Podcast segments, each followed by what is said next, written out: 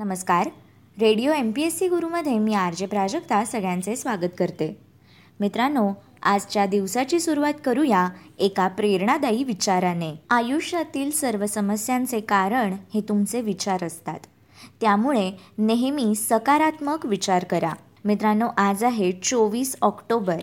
जाणून घेऊया आजच्या दिवसाचे विशेष. चोवीस ऑक्टोबर म्हणजे आज जागतिक पोलिओ निर्मूलन दिन आहे. आजचा दिवस जगभरात जागतिक पोलिओ निर्मूलन दिन म्हणून साजरा केला जातो. पोलिओ हा एक विषाणूंमुळे बालकांना होणारा आणि अपंग करणारा संसर्गजन्य रोग आहे. या रोगाचा कोणताही उपाय नाही मात्र योग्य वेळी लसीकरण केल्यास यापासून वाचले जाते. भारतातून पोलिओ हद्दपार झाला असल्याचे जागतिक आरोग्य संघटनेने म्हणजेच डब्ल्यू एच ओ या संघटनेने दोन हजार चौदा मध्येच जाहीर केले असले तरी पाच वर्षांच्या आतल्या बाळांना पोलिओचा डोस देणे आवश्यक आहे. पोलिओची लस जशी तोंडावाटे दिली जाते तशीच टोचण्याचीही पोलिओची लस निघाली आहे.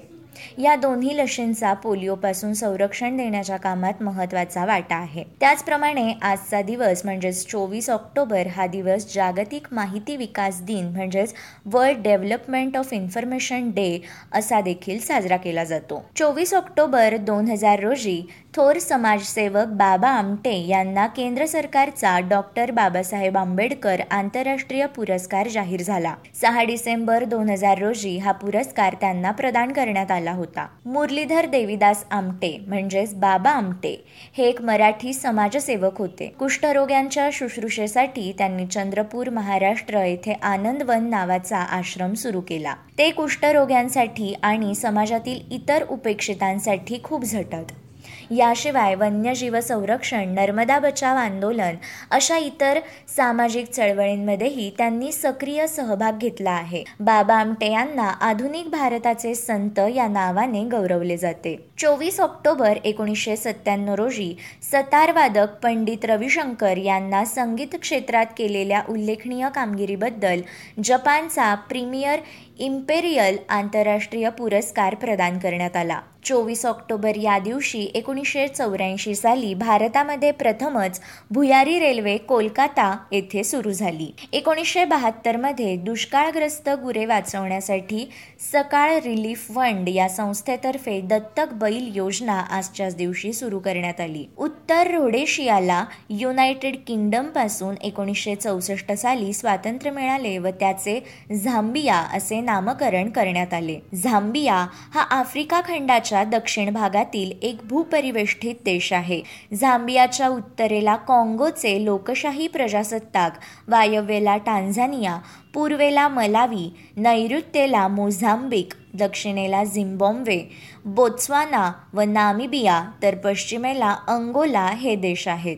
लुसाका ही झांबियाची राजधानी व सर्वात मोठे शहर आहे. कितवे व नोंदा ही येथील प्रमुख शहरे आहेत. एकोणीसशे त्रेसष्ट साली देशात आलेल्या दुष्काळामुळे सार्वजनिक व मोठ्या समारंभात तांदळाच्या पदार्थावर पूर्णपणे बंदी घालण्यात आली. तो दिवस होता चोवीस ऑक्टोबर. एकोणीसशे पंचेचाळीस चोवीस ऑक्टोबर या दिवशी संयुक्त राष्ट्रांची स्थापना झाली. संयुक्त राष्ट्रसंघ ही आंतरराष्ट्रीय विधी आंतरराष्ट्रीय सुरक्षा आर्थिक विकास सामाजिक प्रगती मानवाधिकार या बाबींमध्ये सहकार्य सुलभ करणे आणि विश्वशांती प्राप्त करणे अशी घोषित उद्दिष्टे असलेली एक आंतरराष्ट्रीय संस्था आहे. संयुक्त राष्ट्राची स्थापना दुसऱ्या महायुद्धानंतर राष्ट्रसंघांच्या जागी देशादेशांमधील युद्धे थांबवण्यासाठी आणि संवादासाठी अधिष्ठान पुरवण्याच्या उद्देशाने झाली होती. ही संस्था स्थापन करण्यासाठी भारताने पुढाकार घेतला होता. पण भारताने या संस्थेच्या कामापासून नेहमी अलिप्त राहण्याचे धोरण अवलंबले. आपले कार्यक्रम राबवण्यासाठी संयुक्त राष्ट्र संघटनेच्या अनेक दुय्यम संस्था आहेत. एकोणीसशे नऊ मध्ये स्वातंत्र्यवीर सावरकर यांनी बॅरिस्टर गांधी यांच्या अध्यक्षतेखाली लंडनमध्ये प्रथमच दसऱ्याचा उत्सव चोवीस ऑक्टोबर या दिवशी साजरा केला होता. सोळाशे पाचमध्ये मुघल सम्राट जहांगीरने आजच्याच दिवशी आग्र्याची गादी सांभाळली होती. चोवीस ऑक्टोबर एकोणीसशे सव्वीस रोजी केदारनाथ सहानी या सिक्कीमचे राज्यपाल आणि दिल्लीचे महापौर यांचा जन्म झाला. रासीपुरम कृष्णस्वामी तथा आर के लक्ष्मण या व्यंगचित्रकार एकोणीसशे एकाहत्तरचे पद्मभूषण विजेते एकोणीसशे चौऱ्याऐंशी सालचे रेमन मॅगसेसे विजेते तसेच दोन हजार पाच सालचे पद्मविभूषण विजेते आर के लक्ष्मण यांचा जन्म एकोणीसशे एकवीसमध्ये आजच्याच दिवशी झाला. आझाद हिंद सेनेतील झाशी राणी रेजिमेंटच्या कॅप्टन लक्ष्मी सेहगल यांचा जन्म एकोणीसशे चौदा मध्ये झाला. लक्ष्मी एस स्वामीनाथन उर्फ लक्ष्मी सेहगल या पेशाने डॉक्टर होत्या. एकोणीसशे त्रेचाळीस साली त्यांनी सुभाषचंद्र बोस यांच्या आझाद हिंद सेनेत राणी लक्ष्मीबाई रेजिमेंटच्या कर्नल म्हणून जबाबदारी सांभाळली. लक्ष्मी सेहगल या कॅप्टन लक्ष्मी या नावाने ओळखल्या जातात. लीला उर्फ माई भालजी पेंढारकर यांचा जन्म एकोणीसशे दहामध्ये चोवीस ऑक्टोबर या दिवशी झाला. या मराठी व हिंदी चित्रपटसृष्टीतील अभिनेत्री होत्या. भगवानराव श्रीनिवासराव तथा बाळासाहेब पंत प्रतिनिधी यांचा जन्म अठराशे अडुसष्टमध्ये झाला. ते औंध संस्थांचे अधिपती चित्रकार कीर्तनकार तसेच व्यायाम विषय पुस्तकांचे करते होते. दिल्लीचा शेवटचा बहादशाह बहादूर शाह जफर याचा जन्म सतराशे पंच्याहत्तर मध्ये आजच्याच दिवशी झाला. डच सूक्ष्मजीवशास्त्रज्ञ अँथनी व्हॉन लिव्हनहॉक यांचा जन्म सोळाशे बत्तीसमध्ये झाला. पार्श्वगायक मन्ना डे तथा प्रबोध चंद्र यांचे निधन दोन हजार तेरामध्ये चोवीस ऑक्टोबर या दिवशी झाले. सीमा बरसात दो बिघा जमीन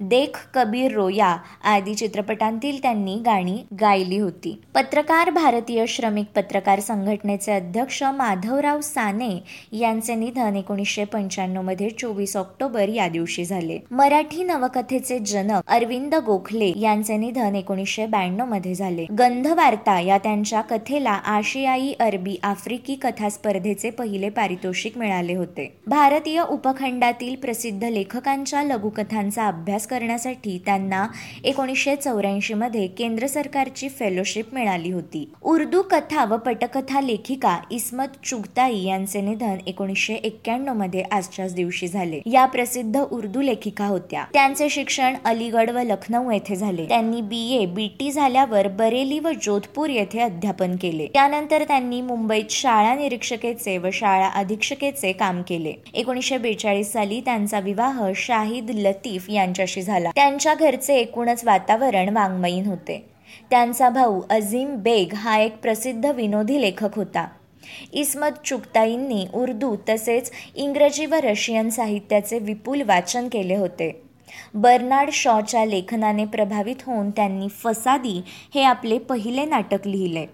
आपल्या सुरुवातीच्या कथा अश्लील वाटल्यामुळे त्यांनी स्वतःच फाडून टाकल्या परंतु नंतरच्या कथांपैकी काही त्यातील धिटाई आणि वाङ्मयीन गुण यामुळे लोकप्रिय झाल्या. त्यांच्या लिहाफ नामक कथेवर लाहोरच्या न्यायालयात अश्लीलतेचा खटला भरण्यात आला.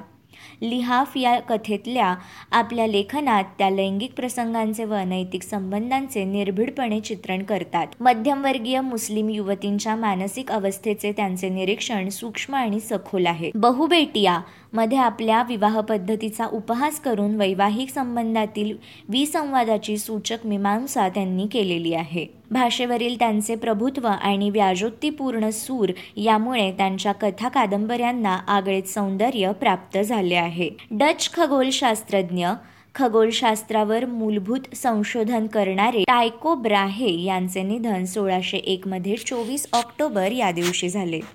मित्रांनो हे होते चोवीस ऑक्टोबर या दिवसाचे दिनविशेष. अशाच रोजच्या दिनविशेषांसाठी stay tuned to radio M P S C Guru.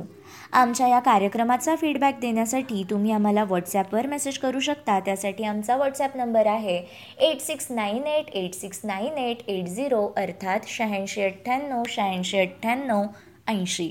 मित्रांनो ऐकत रहा radio M P S C Guru spreading the knowledge powered by Spectrum Academy